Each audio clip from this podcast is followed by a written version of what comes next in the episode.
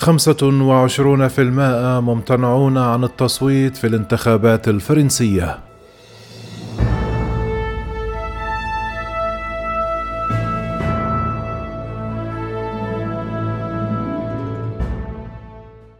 كشفت نتائج الدورة الأولى من الانتخابات الرئاسية الفرنسية عن تحولات كبيرة في علاقة المجتمع الفرنسي مع السياسة.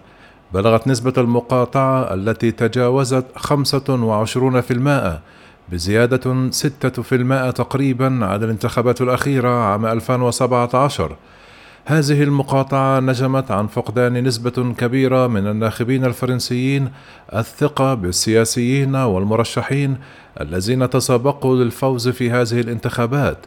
وإذا ما كان الرئيس الفرنسي المنتهي ولايته إيمانويل ماكرون قد حصد أكثرية الأصوات بفارق مريح عن منافسته من أقصى اليمين مارين لوبان فإن ذلك لم يعني اقتناعا ببرنامجها الانتخابي أو أدائه في الخمس سنوات الماضية بقدر ما هو غياب مرشح آخر قريب من الناس وواقعي ليناقش مشاكلهم وهمومهم.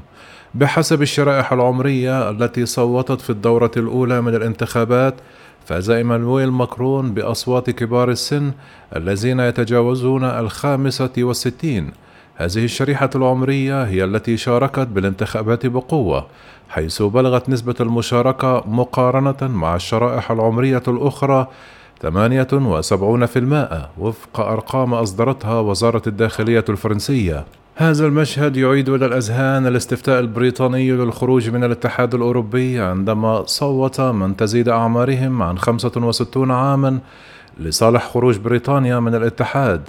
وإذا كان إيمانويل ماكرون ليس من دعاة إجراء استفتاء مماثل إلا أن ديناميكيات التصويت تبدو متشابهة بين فرنسا وبريطانيا. أنصار ماكرون من كبار السن يعتبرون أنه يمثل استقرارا اقتصاديا للبلاد ولهذه الشريحة العمرية وهذا الأمر كان رافعة التصويت كذلك خلال الاستفتاء البريطاني. يضاف إلى ذلك تراجع شعبية الحزب الاشتراكي والحزب الجمهوري قطبي السياسة تاريخيا في فرنسا. فضاعت القواعد الانتخابية لهذين الحزبين بين ماكرون ولوبان الذين قاموا بتطعيم برنامجهما بأفكار من الحزبين استغلالا لتراجع مرشحة اليمين فاليري بيكريس من أفكار اليمين الديغولي ومرشحة اليسار آن هيدالغو من أفكار اليسار الإشتراكي حيث جاءت نتائج المرشحتين ليست فقط مخيبة للآمال بل صادمة مع عدم تجاوزهما نسبة الخمسة في المائة من التصويت. مرشح واحد كاد يقلب السيناريو المقرر من عام 2017 لهذه الانتخابات هو مرشح حزب فرنسا المتمردة من اليسار الراديكالي جان لوك ميلاشون الذي حل ثالثا بفارق طفيف جدا عن لوبان. لكن تشتت اليسار بين ستة مرشحين وعدم قبولهم الانسحاب لصالحه. أضاعوا عليه أصواتا كثيرة وفرصة كبيرة في أن يكون زعيما ليسار جديد. أكثر جنوحا نحو الراديكالية يكون ندا في التطرف لليمين المتطرف المتمثل بالتجمع الوطني.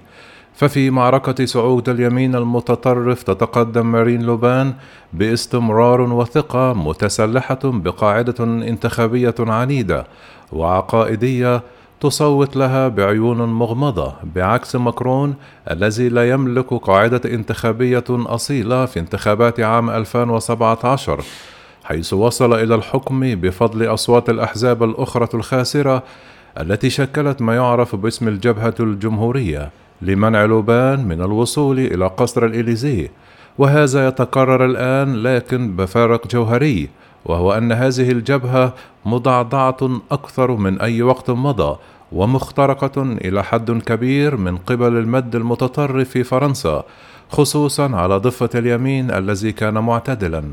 اليوم التحدي الأكبر أمام ماكرون قبل الجولة الثانية من الانتخابات التي ستقام في الرابع والعشرون من إبريل المقبل هو إبراز حقيقة مشروع اليمين المتطرف الساعي نحو مجتمع فرنسي منقسم أكثر ومنغلق على الآخر داخليا وخارجيا في موقع فرنسا داخل الاتحاد الأوروبي وإقناع الممتنعين عن التصويت بأن منافسته التي سيواجهها بعد أقل من أسبوعين في الجولة الثانية ليست مجرد ربة منزل لطيفة تحب القطط كما تحاول أن ترسم صورة جديدة لها في عيون الفرنسيين لكن ذلك لن ينجح على الإطلاق من دون طمأنة الممتنعين وفي مقدمتهم الفرنسيين من أصول مهاجرة خصوصا المسلمين منهم بأنه رئيس لن يقايض على أصواتهم. مقابل أمان لم ينجح بأن يشعرهم به خلال خمس سنوات من حكمه فكانوا أهدافا للمتطرفين وعرضة لإهانات استهدفت معتقداتهم وثقافاتهم ومضايقات مارسها أحيانا بعض وزراء حكومته ووسائل الإعلام.